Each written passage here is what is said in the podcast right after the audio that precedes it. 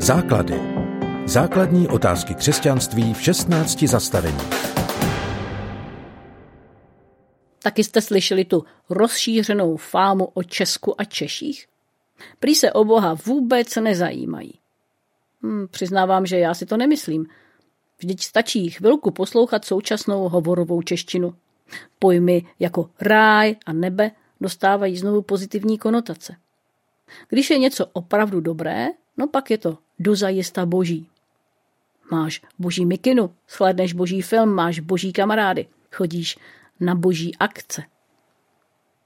A velké oblibě se těší i další duchovní výrazy, protože pro nás, pro Čechy, bývají lékaři, učitelé, přátelé, někdo jako boží poslové.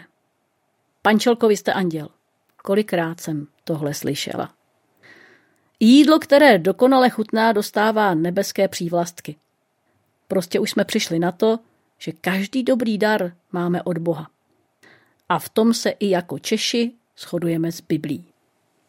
Potíž je ale v tom, že už jsme přestali věřit, že dárcem všeho dobrého, tedy Bohem, by mohl být ten křesťanský Bůh. Proč si v rozmanité nabídce duchovních směrů vybrat právě křesťanství? Co máme společného s tím Ježíšem, který se pohyboval téměř výhradně mezi Židy a ještě k tomu před dvěma tisíci let? Jaký může mít na náš život vliv následování právě takového muže? Je to jen zakladatel jednoho ze světových náboženství, muž vysokých morálních kvalit a nadpřirozených schopností. Zemřel jako zločinec, při své smrti se setkal se všemi lidskými nepravostmi a rozhodl se, že spravedlivou odplatu za ně vezme na sebe. Zemřel a Bůh se k němu přiznal a jeho tělo vzkřísil. Proč bychom ale měli důvěřovat právě jemu, modlit se k němu, následovat jeho příkladu, jít za ním? A jak vlastně? V čem je jeho vztah k Bohu tak zásadně jiný než všechna ostatní učení? Nestačí si jen dobře všimnout jeho příkladu?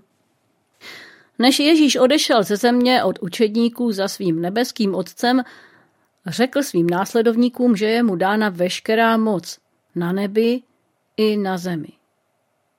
Proto mají jít a jeho učení šířit.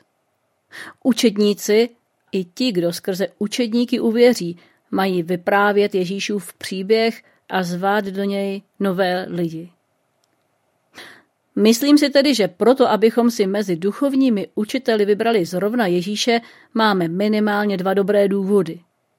Ten první je, že právě Ježíš je ten, kdo disponuje autoritou nad zlem. Není jenom učitel. Nenechá nás na holičkách a svou autoritu použije v náš prospěch. Prostě se na něj můžeme spolehnout. Už jednou nasadil život a to život až k smrti. Nejen, že takový důkaz lásky a věrnosti ho opravdu činí důvěryhodným, on už branou smrti prošel k novému životu. To znamená, že už není důvod se bát, že by nás znovu opustil. Smrt ho už neomezuje. Je vládcem, učitelem, bojovníkem a pánem. Je králem, lékařem, velitelem a šéfem i nad smrtí. Když jsem před víc jak 30 lety prvně oslovila Ježíše, nebyla mi blízká myšlenka božího syna jako vládce. Brala jsem Ježíše spíš jako režiséra, dirigenta nebo šéfa.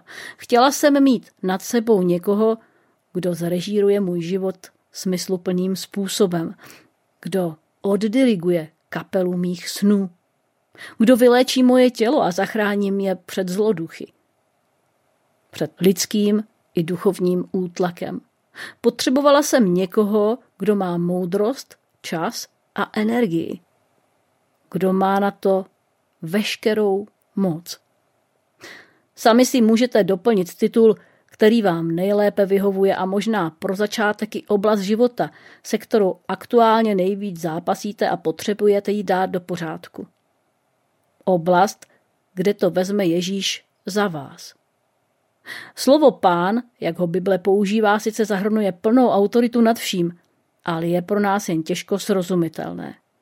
Když se někdo z lidí pokouší nad námi panovat, tak se vzpíráme. Už nám nedochází, že jsme vládu nad sebou často přenechali svému majetku, zdraví, práci nebo koníčkům a někdy i lidem, které jen nechceme ztratit a proto se jimi necháváme ovládat. Ale Ježíšovo vedení je jiné. Učí nás chodit cestami, které vedou k cíli, upozorňuje nás na překážky, které je třeba překonat. Život pod jeho vedením není jednodušší, ale rozhodně plodnější a dobrodružnější než bez něho. I v jiných náboženstvích, než je křesťanství, nacházíme boží otisk. Jejich zakladatelé poctivě hledali boží stopy v dějinách, v přírodě nebo ve vlastním životě. Ježíš jediný může tvrdit, že Boha zná. Máme o tom svědectví v Bibli a známe to i z vlastní zkušenosti. Ježíš je prostě s Bohem zajedno. Tvrdil to, když chodil po zemi a dokazuje to i dnes. Prošel cestou boží i lidskou. Jeho slova a skutky spolu vždycky dokonale ladí. Na stránkách Bible, v historii i teď. Bible nás povzbuzuje, abychom ochutnali boží dobrotu. A k tomu vás chci povzbudit i já. Nechte Ježíše řídit, vést, vařit, trénovat. Zkuste ho oslovit jako učitele, kauče, instruktora, krále, boha a pána. Ať vám to chutná, přeje divná paní Jana Peřtová.